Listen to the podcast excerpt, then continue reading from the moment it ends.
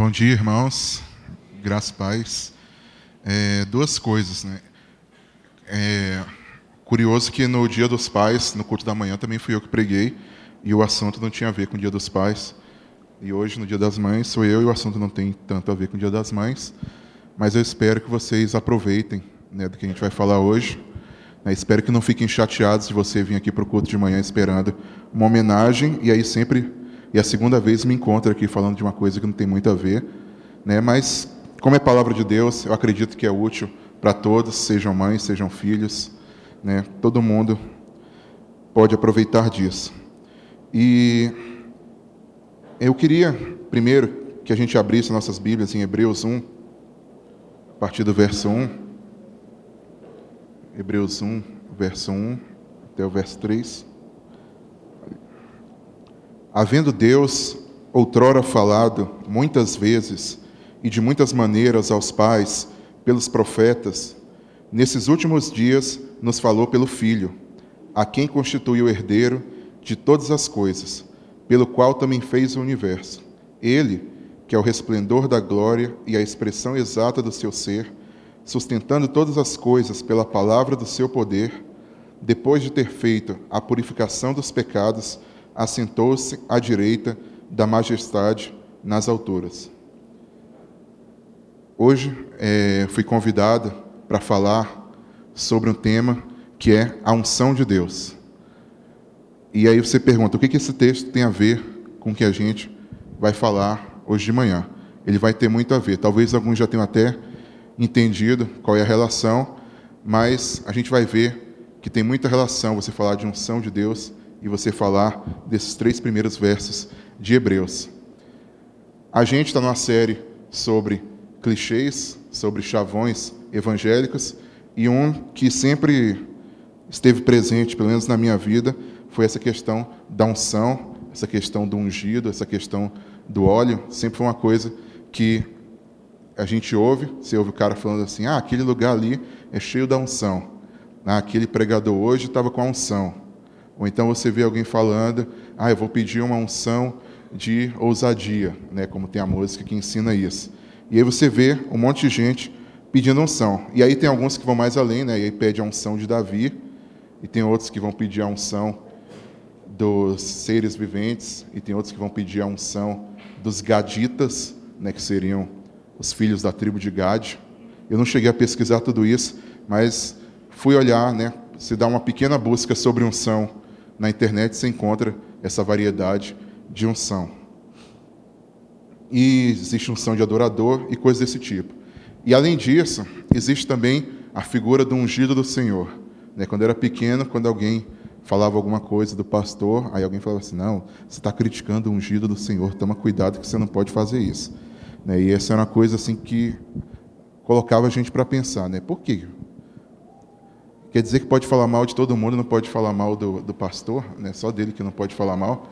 Né? Que, que tipo de atitude é essa? Né? Que parece aquela coisa de, de fariseu, assim, né? Tem, tem pecado que dá, tem pecado que não, que não dá. E outra coisa também é essa questão do óleo. Né? Com esse surto de dengue que teve lá no Rio de Janeiro, tinha uma, algumas igrejas que estavam vendendo um óleo da unção, né? então eles chamam de óleo ungido, para passar nas pessoas que estavam doentes de dengue, e aí esse óleo ia trazer a cura da dengue para essas pessoas. Né? Assim eles ofereciam isso. Então a gente vai tentar, nesse tempo que a gente tem aqui, e eu prometo que a gente vai sair a tempo para o almoço do Dia das Mães, a gente vai tentar um pouco falar sobre essa questão. Né? O que, é unção, o que, é ungido, para que serve o óleo, qual é o papel dessas, desses conceitos hoje na igreja. E para isso a gente vai fazer um exame na Bíblia. E eu vou me prender especialmente na Bíblia. E é o meu desejo que vocês também, quando forem tratar desses assuntos, vocês usem primeiro a Bíblia. Então, se o irmão teve alguma experiência com óleo e que o óleo salvou a sua conta bancária, ou que o óleo curou você de alguma doença, tudo bem, eu respeito a sua experiência, mas aqui a gente vai falar do que a Bíblia apresenta para nós. Né? A Bíblia, as nossas experiências pessoais são boas, elas são importantes, mas a Bíblia ela é incomparável em sua autoridade e ela é incomparável no seu ensinamento. Então, eu vou ficar com a Bíblia e eu espero que ninguém que tenha uma ideia diferente se ofenda com o que a gente vai apresentar aqui hoje. Então, o que é unção e o que é ungido? Essas palavras, elas são traduções de termos hebraicos que vêm do radical machar ou machia, né? E o que, que significa esses radicais? A palavra ungir, ela tem uma definição que é você alisar alguém, que é você passar a mão em alguém, que é você, é, por exemplo, quando uma mulher vai untar o seu, a sua forma, ou ela vai, é, vai untar alguma coisa, alguma panela, ela vai e passa aquela gordura, né, que normalmente é a manteiga, né, e aí ela está fazendo, a gente traduz como untar, mas o termo primeiro era esse, né, era você passar a mão e você cuidar de alguma coisa. E quando você fazia isso, normalmente você fazia isso com algum instrumento que você gostaria de usar. Então, às vezes o soldado ele ungia o seu escudo, não por causa de alguma algum motivo místico, algum motivo espiritual, mas porque ajudava na batalha ele ter esse ungir, esse escudo com maior movimentação, e aí ele tinha uma relação com o seu instrumento de cuidado e de preparo para o seu instrumento. E aí daí que veio o sentido que a gente tem hoje para ungido e o sentido que ficou comum no povo judeu. O sentido de você ter um instrumento, de você ter algo, e aí mais para frente, alguém, e aí você vai cuidar e preparar esse instrumento para usá-lo para o fim que ele foi feito. Então é isso que quer dizer o termo Messias, o termo Machia, né? Um termo, algo ou alguém que foi comissionado, alguém que recebeu uma missão, alguém que recebeu uma tarefa de Deus. Isso vai levar alguns anos para se desenvolver, mas quando você chega lá no Velho Testamento, especialmente na época de Reis, é isso que quer dizer o termo ungido. E quem eram os ungidos no Velho Testamento? Primeiro eu queria que você abrisse sua Bíblia em 1 Samuel, capítulo 16.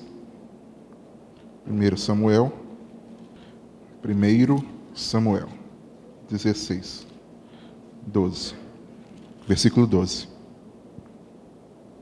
A escolha de Davi como rei de Israel. Então mandou chamá-lo, aqui é Samuel, né? E fez ele entrar. Era ele, Davi, ruivo, de belos olhos e boa aparência. Disse o Senhor: Levanta-te e unge-o, pois este é ele. Então, uma das primeiras figuras que vai aparecer como ungido no Velho Testamento é a figura do rei. Né? Então, e normalmente a figura do ungido vai estar mais associada, mais associada ao rei.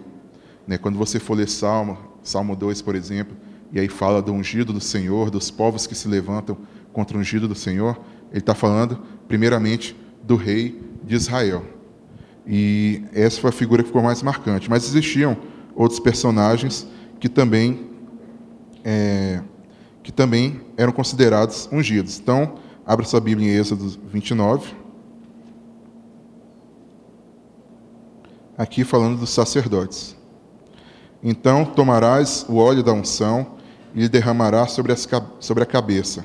Assim o ungirás. Aqui Deus falando sobre o sacerdote. Então, na verdade, a primeira figura histórica que apareceu como alguém que era ungido era o sacerdote. Apesar de o povo de Israel não, for, não falar do sacerdote como o ungido do Senhor, normalmente eles estavam falando do rei, o sacerdote era uma figura que tinha que ser ungida para cumprir a função dele. E por fim, em 1 Reis, 1 Reis 19, 16. 1 Reis 19, 16. A gente vê aqui dois, duas pessoas que eram ungidas. Ageu, filho de Ninsi, ungirás rei sobre Israel. E também Eliseu, filho de Safate, de Abel Meolá, ungirás profeta em teu lugar. Aqui Deus falando com Elias, e aí fala: Olha, agora vai vir um profeta, um novo profeta, que é Eliseu, e você vai ungir esse profeta como é, o meu porta-voz, o povo de Israel. E aqui a gente vê três personagens que têm essa função de ungido de Deus no Velho Testamento: o rei, o profeta e o sacerdote. Eles são três figuras centrais na religião, na cultura, na nação de Israel, e elas são pessoas todas consideradas ungidas de Deus. E ainda existe mais uma figura que a gente vai ver em Isaías, que é o servo do Senhor, né, que ele vai falar que o Senhor me escolheu, o Senhor me ungiu para levar as boas novas, e aí ele está falando de uma profecia a respeito de Jesus.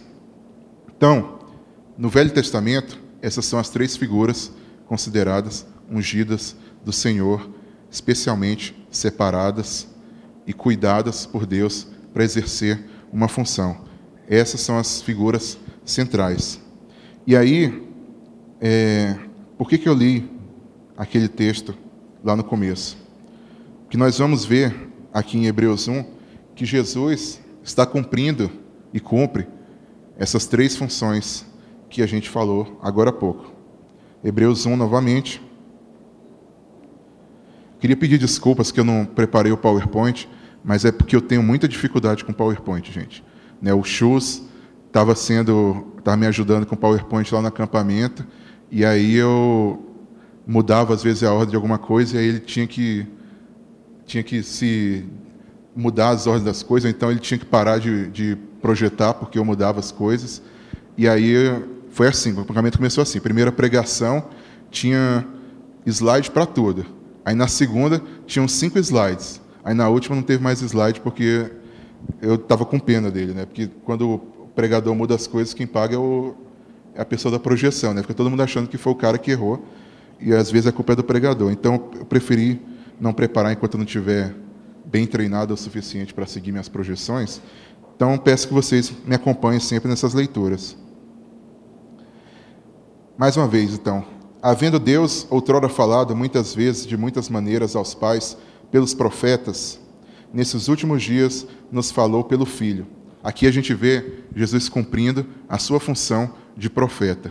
O autor está falando assim: olha, Deus, antigamente, ele falou de muitas formas pelos seus profetas, mas agora ele vai falar e ele fala por meio do filho dele. A função do profeta era essa: era servir de porta-voz de Deus, era servir de, daquele que iria explicar a lei de Deus, daquele que ia corrigir os caminhos errados do povo e ensinar a verdadeira religião que Deus estava propondo para o mundo. Então, quando Jesus chega aqui na terra, ele faz justamente isso. Ele olha aquilo que os fariseus, aquilo que os líderes transformaram o Antigo Testamento e fala: não é bem assim, pessoal. Vocês não estão fazendo certo. E aí, nesse momento, Jesus exerce um papel de profeta. E ele cumpre uma profecia que Moisés fez lá em Deuteronômio, em que ele fala que Deus levantaria um grande profeta entre o povo de Israel, e aí Jesus cumpre essa profecia de profeta. Continuando. A quem constituiu o herdeiro de todas as coisas, pelo qual também fez o universo. Ele que é o resplendor da glória e expressão exata do seu ser, sustentando todas as coisas pela palavra do seu poder, depois de ter feito a purificação do peca dos pecados. Então, esse termo, fez a purificação dos pecados. Quem fazia isso no Velho Testamento? Era o sacerdote. Jesus cumpre a sua função de sacerdote. Jesus vem e faz um sacrifício que é definitivo, e o argumento de Hebreus todinho vai ser em cima disso, de como o sacrifício de Jesus era um sacrifício perfeito. E aí Jesus cumpre essa função de sacerdote. E por fim, ele assentou-se à direita da majestade nas alturas.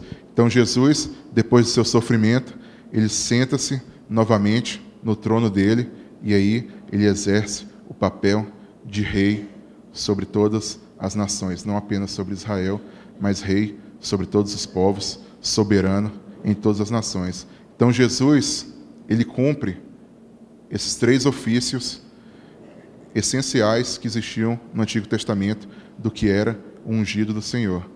Jesus é rei, Jesus é sacerdote e Jesus é profeta. Jesus, agora e para sempre, é ungido do Senhor. E é isso que significa a palavra Cristo. Né? Se vocês não sabem, né, esse termo Cristo, que normalmente a gente não traduz, mas que se tornou. Tem gente que até pensa que é o nome de Jesus, né? o sobrenome dele é Cristo. Na verdade, é isso que significa. Jesus ungido. Então, quando o judeu ia falar sobre Jesus, ele falava assim: Jesus é ungido, Jesus é o Messias, Jesus é o Cristo. E a gente não precisa mais de nenhum deles, desses antigos. E o que, que esse ungido fazia normalmente? Esse ungido, como a gente viu, ele tinha algumas características. Ele era um cara que Deus colocava em uma função, que Deus escolhia para uma função. E se você for ler a experiência de Absalão, por exemplo, você vai ver que quando o cara se indicava rei, quando o cara se colocava na posição de ungido, sozinho e sem o apoio de Deus, esse cara sempre se dava mal. Né? Absalão é o exemplo disso. E Abimeleque, no livro de Juízes, é outro exemplo disso. Um cara que falou assim: Não, eu sou ungido de Senhor.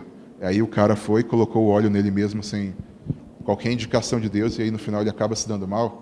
Então você vê que o ungido do Senhor ele é sempre um cara que é escolhido por Deus. Outra coisa, o ungido do Senhor, ele é alguém que exerce uma função de mediador. Os profetas, eles anunciavam a palavra de Deus. Os reis, eles governavam conforme Deus queria que eles governassem. E os sacerdotes, eles santificavam o povo para que o povo pudesse chegar à presença de Deus. Todos esses ungidos, eles exerciam uma função de mediador. Eles eram como se fosse Deus chegando ao seu povo e falando, e santificando e governando a nação. E eles eram também como se fosse o povo chegando a Deus e falando o que o povo estava sentindo, o que o povo estava precisando, o que o povo estava querendo. É por isso que a gente vê normalmente, a gente vê os profetas falando, assim diz o Senhor. Eles não estavam falando deles mesmos, não estavam falando uma palavra que era deles. Eles estavam falando uma palavra que vinha de Deus, especialmente para aquela nação. E aí você vê também uns casos à parte, como você vê Abacuque, diante de toda a injustiça que rodeava ele, ele se colocando como porta-voz daqueles que estavam sofrendo, dizendo assim: Até quando, Senhor? Quando é que tu vais agir? Esses eram ungidos do Senhor. Eles eram pessoas que exerciam esse papel de mediação. E é por isso que Davi, mesmo sendo um cara que estava escolhido para ser rei, ele não teve a ousadia ele não teve o pecado de tentar matar Saul. Nessa passagem, uma passagem que todo mundo conhece, em que Davi vai e fala assim: Eu que não vou me colocar contra o ungido do Senhor. Por quê? Porque ele reconhecia em Saul esse papel de mediação. Na cultura do judeu, na palavra de Deus, esse mediador, se você fizesse alguma coisa contra ele, você estava fazendo contra um representante de Deus, e é como se você estivesse fazendo contra o próprio Deus. E aí, claro, ia acontecer muitos problemas, porque os seres humanos são falhos. Né? E muitas vezes esses mediadores acabavam, era muito mais criando barreiras entre Deus e aquele povo. E é por isso que Deus envia Jesus, né? para que a gente tenha um mediador que não tem pecado, a gente tenha um mediador que não precisa ser substituído, a gente tenha um rei que governa sempre com justiça, a gente tem um sacerdote que não precisa ficar pagando pelos seus próprios pecados, mas que sempre mas que pagou para sempre o pecado dos outros, e a gente tem um profeta que nunca erra, um profeta que está sempre falando a palavra de Deus e muito mais, um profeta que é a própria palavra de Deus. Esse é ungido do Senhor hoje em dia. Aí você olha tudo isso e fala assim: pô, mas o que, que isso tem a ver comigo? Né? O que, que isso tem a ver comigo? Se você ainda não está satisfeito, a gente falar sobre Jesus tanto, né, para mim, eu acho que isso é o que tem mais a ver com a gente, falar sobre Jesus. Eu queria que você abrisse sua Bíblia em Salmo 105.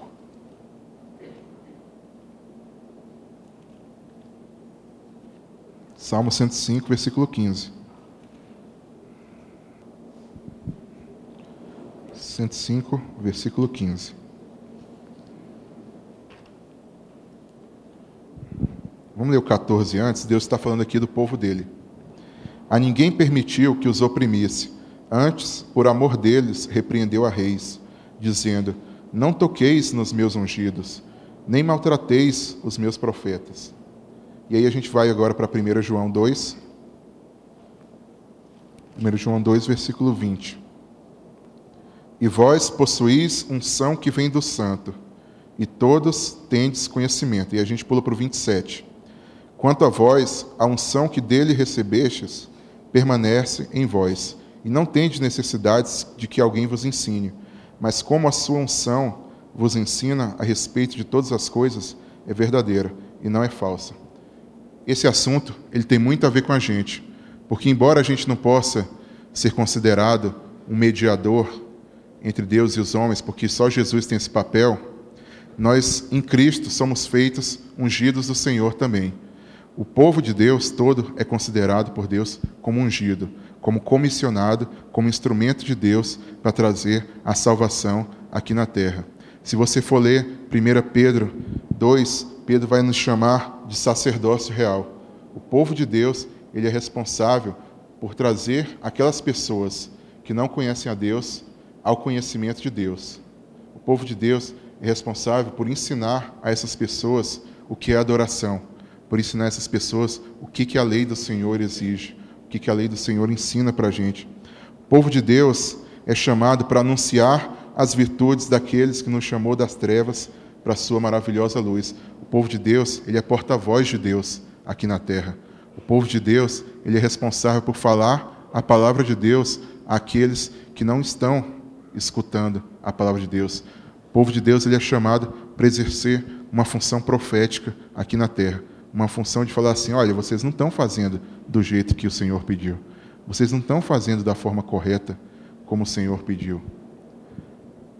Nós temos a unção que vem do Santo, não uma unção que é como óleo que era derramado no Antigo Testamento, mas uma unção que é o próprio Espírito Santo de Deus. João quando ele escreve aqui a carta, ele fala: A unção que vocês receberam ensina todas as coisas a vocês. E aí você volta lá em João 14, Jesus falando: Eu vou enviar um consolador e esse consolador vai ensinar todas as coisas a vocês. A expressão é igualzinha. João coloca em paralelo unção e consolador.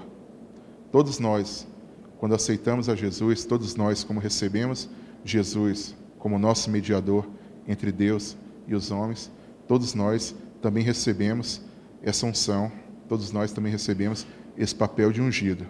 É claro que nós não vamos ficar para sempre sendo mediador das pessoas, mas nós temos uma função de mediador temporário. Por exemplo, você é, tem um amigo que não conhece a Cristo, e aí você exerce essa função de levar a pessoa a Cristo. Você está servindo você está servindo num papel de mediador. Você está se colocando num papel de alguém que apresenta uma pessoa para outra pessoa. Você está no papel de alguém que se relaciona com Deus e se relaciona com alguém, e aí você apresenta essa pessoa para Deus. E depois que essa pessoa conhece, essa pessoa pode também ter um relacionamento direto com Deus. Nós somos chamados para sermos como Cristo foi aqui na terra. E é isso que significa o termo cristão: pequenos cristos, pequenos ungidos, pequenas pessoas que não são tão boas como aquele mediador, né? Mas que são pessoas que também exercem esse papel aqui na terra. E aí eu queria perguntar para você isso: né? será que você está ungindo, ungindo? Será que você está servindo como ungido aqui na terra? Será que você está servindo como mediador entre seu filho e Deus, por exemplo? Será que você está servindo como mediador entre Deus e o seu amigo? Você está servindo a Deus como sacerdote? Você está servindo a Deus como profeta? Você está servindo a Deus como rei, como aquele? É engraçado que quando você fala que o crente reina sobre a terra, a maioria das pessoas vai pensar o crente recebendo um monte de riqueza, crente em cima de um trono dourado, com aquele monte de moeda ao redor dele, né, e fala assim: Ah, eu estou reinando, porque Jesus disse que eu vou reinar sobre a terra. Você vai reinar realmente no futuro. Mas não se esqueça que o papel do rei, como a Bíblia ensina, é um papel de cuidado. O bom rei que a Bíblia ensina não era o rei que tinha milhares de povos subjugados sobre ele. O bom rei, segundo a Bíblia, é o rei que servia aos interesses da sua nação. O bom rei, segundo a Bíblia, era o rei que falava assim: Você está precisando de alguma coisa? Eu vou tentar conseguir isso para você. Você está com alguma necessidade? Eu vou satisfazer você. Você está com algum problema? Vamos tentar resolver esse problema. Você está contente? Vamos celebrar então essa alegria. Esse é o rei bíblico. Esse é o rei que Deus quer que nós sejamos aqui na terra. Nós somos profetas, isso é muito fácil de entender, né? A gente tem que pregar. Nós somos sacerdotes, nós temos que explicar a lei e levar as pessoas à adoração. E nós somos reis. Nós temos que cuidar das pessoas. Nós temos que cuidar dos filhinhos. Nós temos que cuidar das pessoas que estão em necessidade. Nós temos que nos preocupar com os problemas que estão ao nosso redor, porque é isso que um bom rei faz. Cristo é o nosso mediador entre Deus e os homens, e Cristo hoje nos chama para fazermos, para colaborarmos nesse seu papel. É, e eu espero que realmente que nós entendamos a unção, nós entendamos o que é ser ungido dessa forma. Eu não tenho nenhum problema se o cara, se você vai continuar falando, ah, vou pedir unção de ousadia, vou pedir unção de não sei o quê tal. Não tenho nenhum problema com isso, desde que você esteja pedindo biblicamente. Claro que eu preferia que você pedisse. Quer pedir ousadia? Você fala, ah, Deus me dá ousadia. Né? Não precisa colocar isso. Né? O termo bíblico fica meio assim, sendo mal utilizado, mas também não, é, não chega a ser um pecado. Né? Mas também não seja, chega a ser uma coisa recomendável. Mas eu quero realmente que a gente entenda que a unção, conforme a Bíblia ensina, é isso. É você realizar um papel de mediador. É você realizar um papel de serviço.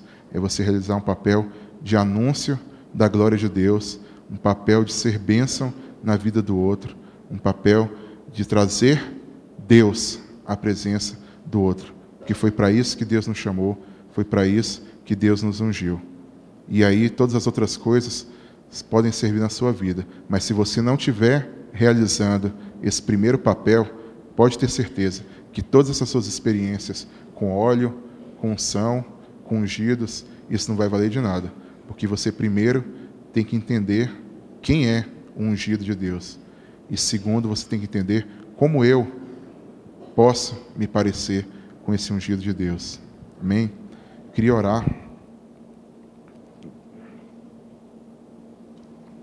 Para que nós realmente exerçamos esse papel Deus colocou em nós. Pai, nós queremos, Senhor, te louvar, Senhor, te agradecer, Pai, porque desde o começo, Senhor, Tu nos deu é, formas de nos achegarmos a, a Ti, Pai. Mesmo nos primórdios, Senhor, mesmo nós pecando, Senhor, o Senhor levantava desde já homens para servirem de mediadores, homens para servirem de servos Teus, Senhor, aproximando-nos o Senhor de nós, Pai. Nós te agradecemos muito mais, Senhor, porque na pessoa de Jesus, Senhor, Tu nos, nos se aproximou completamente do Teu povo, Pai. Na figura de Jesus, como mediador, nós temos livre acesso a Deus, Pai. Nós não temos nenhum homem é, falho, nós não temos nenhum homem que perece, Pai, mas nós temos o próprio Deus e nós temos também alguém que é 100% homem se colocando diante de nós e nos abraçando e nos anunciando a tua palavra, Pai, e nos trazendo perdão e nos trazendo reconciliação contigo, Senhor. E nós te pedimos, Senhor, que nós façamos um compromisso, Deus, de sermos cada vez mais parecidos com Cristo, Pai. Que nós façamos um compromisso de cumprir aqui na terra, Pai, essa missão que o Senhor nos deu, Pai. Da mesma forma, Pai, como os ungidos do Velho Testamento, Pai, da mesma forma como eles eram chamados para anunciar a tua vontade, Pai, que nós também sejamos essas pessoas que hoje anunciam a tua vontade, Pai, que nós sejamos essas pessoas que hoje levam é, os perdidos a Ti, Deus. Não nos deixa, Senhor, nos esquecer nunca dessa missão primordial, Senhor. Não, se esqueça, não nos deixa, Senhor, esquecer nunca esse papel principal que nós temos aqui na terra, Senhor, como ungidos Teus, como servos comissionados Teu, Pai, que é de servir, de mensageiros do teu evangelho, Pai. Em nome de Jesus que eu oro, te agradeço. Amém.